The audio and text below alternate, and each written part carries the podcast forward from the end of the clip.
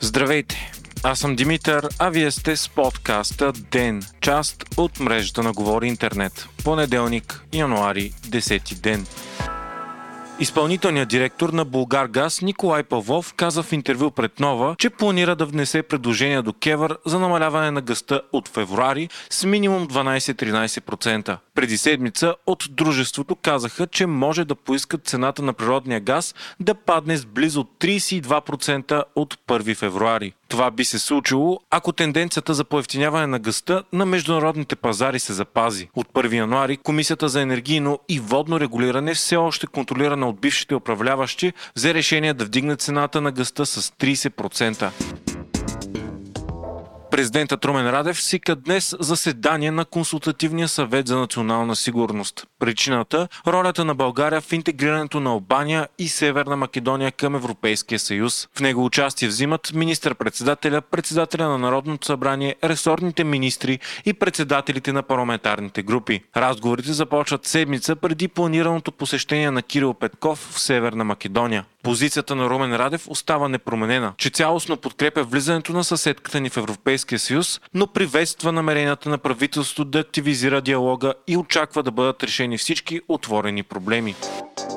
Вчера репортаж на BTV, направен от Мария Цанцърова, показа, че 4 от 13-те депутати на партия Възраждане са вакцинирани. Партията е най-известна именно с яростната си критика и опора срещу всякакви коронавирус мерки, зелени сертификати и вакцинацията. Репортажът предизвика много широк обществен отзвук, тъй като интервюираните в парламента депутати на Възраждане се противоречаха, пелтечиха, а някои дори директно излъгаха. Интервютата с тях са направени в петък, 7 януари, когато в парламента се обсъждаше дали сградата да се влиза с задължителен зелен сертификат. При гласуването депутатите от Възраждане и има такъв народ напуснаха залата, тъй като са против зеления сертификат. Такъв в последствие останалите политически сили взеха решение да е задължителен за всички при влизане в парламента. Възраждане пък организира национален протест срещу ваксините на 12 януари. Смята се, че основната причина Възраждане да влезе в парламента са именно гласовете на хората, които са против мерките и вакцинацията. Затова и факта, че почти една трета от депутатите на партията са вакцинирани, но крият това се смята за лицемерен.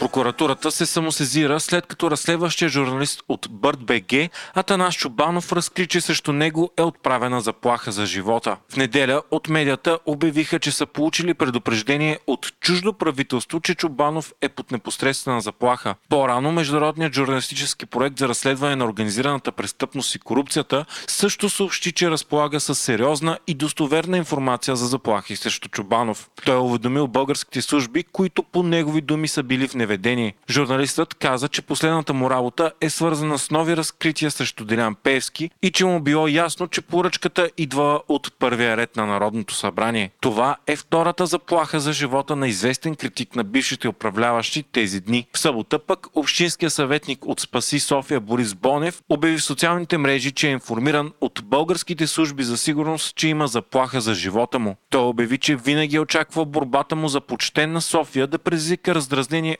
усенчести и богати фигури в България, но че 90-те години са минало и гласът на истината не може да бъде заглушен.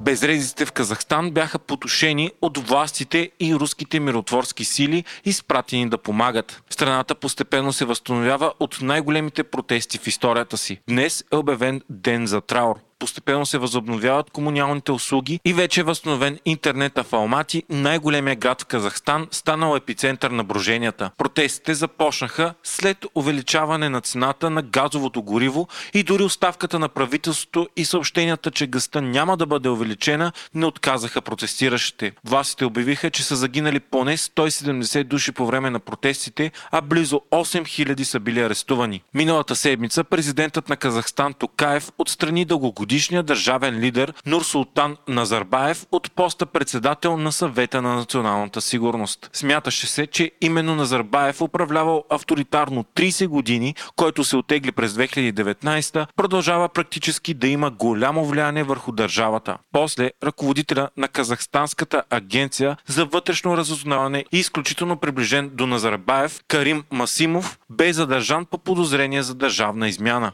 Информацията, която идва от Казахстан е неясна заради контрола на медиите, но политически анализатори смятат, че страната се води борба на най-високите етажи на властта. Тя е между лоялните на новия президент Токаев и съюзниците и семейството на Назарбаев и би могла да е основание за разпалване на демонстрациите. По всичко личи, че Токаев за момента излиза победител и успява да консолидира властта си. По-късно той, както и президентът на Русия Владимир Путин, обявиха, че случилото се е опит за преврат по пример на Украина. Путин обяви, че е съгласен с оценката първоначално дадена от Токаев, че чужди сили са се възползвали от протестите за да нападнат Казахстан и доведат до дестабилизация на региона пълен обрат настъпи по казуса с тенисиста Новак Джокович, който бе задържан от австралийските власти при опит да влезе в страната за участие в първия голям турнир за годината Australian Open. Джокович не е вакциниран и кандидатства за виза чрез медицинско изключение. По-късно стана ясно, че това изключение е, че той се е заразил и прекарал COVID-19 на 16 декември миналата година.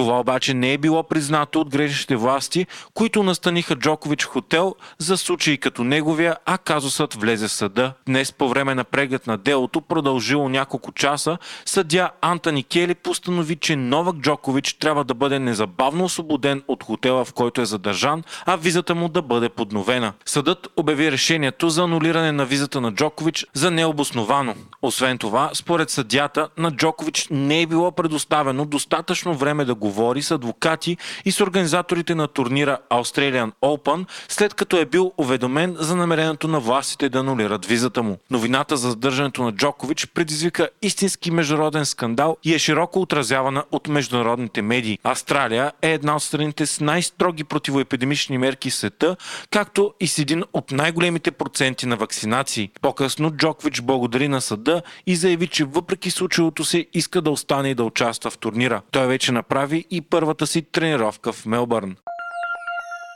Този подкаст достига до вас благодарение на Viva.com. Нашите партньори от Viva.com все още приемат кандидатури за седмото издание на програмата си Регионален грант. Чрез нея те финансират различни инициативи, които развиват местните общности в България с грант до 5000 лева. Тази година програмата ще се фокусира върху две приоритетни области – образование и опазване на околната среда. В Viva.com Регионален грант могат да кандидатстват неправителствени организации, народни читалища и настоятелства към училища и детски градини. Цялата информация е достъпна на сайта vivacomfund.bg. Миналата година 14 проекта получиха финансиране в рамките на регионален грант на обща стоеност 65 000 лева.